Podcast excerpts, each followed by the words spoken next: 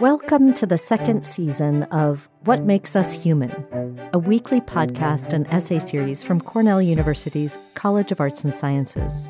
This season, we ask our faculty where is the human in climate change?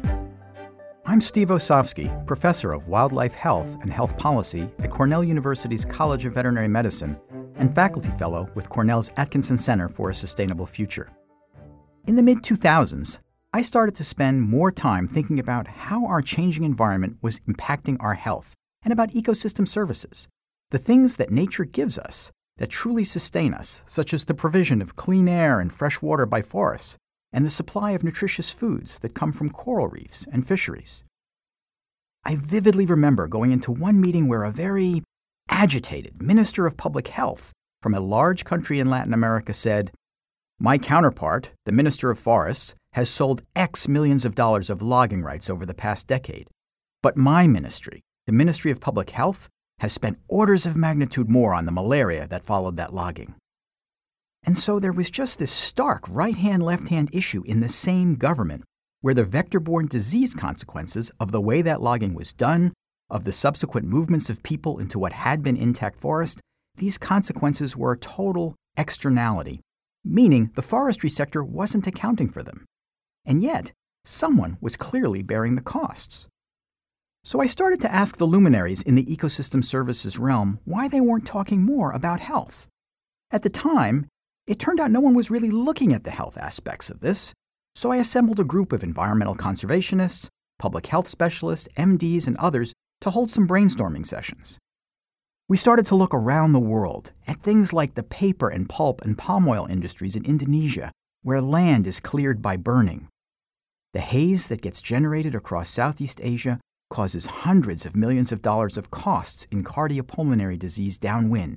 In Indonesia itself, Singapore, and Malaysia. Again, a very real consequence that the industries involved had essentially been ignoring. We noted, too, that about 75% of emerging diseases, like Ebola, arise out of the hunting and consumption of wild animals. HIV AIDS arose from the transmission of a virus when someone killed and ate a chimpanzee. Yet global companies that log or mine in places like the Congo Basin are not always held accountable for making sure that their workers are well provisioned with food, so field staff are forced to eat wild animals, increasing the risk of another emerging infectious disease jumping into the human population. So, logging, mining, and energy companies are helping to create this exacerbated risk but not bearing the costs. We are fooling ourselves about the true costs of incursions into what is left of wild nature, and similarly, about the true costs of disrupting the global climate system. We have to get better at quantifying these relationships, while of course being intellectually honest. We can't pretend that intact nature always equals healthy, at least for humans. We drain swamps to get rid of malaria. We cut down trees and plant crops to feed people nutritious foods. I acknowledge that. But I'm interested in knowing where is there a true win-win?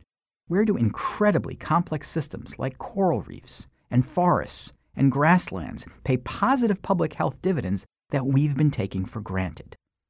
Can we better quantify these dividends in ways that are clear to both economists and the public health community? I think we can. Robust transdisciplinary research is needed to unravel these complex relationships and support really moving science into policy and action. But if we succeed in this new field we now call planetary health, humanity can make more holistic, better informed decisions in terms of land and ocean use planning, public health policy, and environmental conservation. It's critical that we do this. We are today mining nature's capital instead of living off of the interest it generates. And so we're essentially stealing the future from our children and grandchildren. Join us for another edition of What Makes Us Human, brought to you by the College of Arts and Sciences at Cornell University. For more essays and podcasts, visit us online at as.cornell.edu forward slash humanities.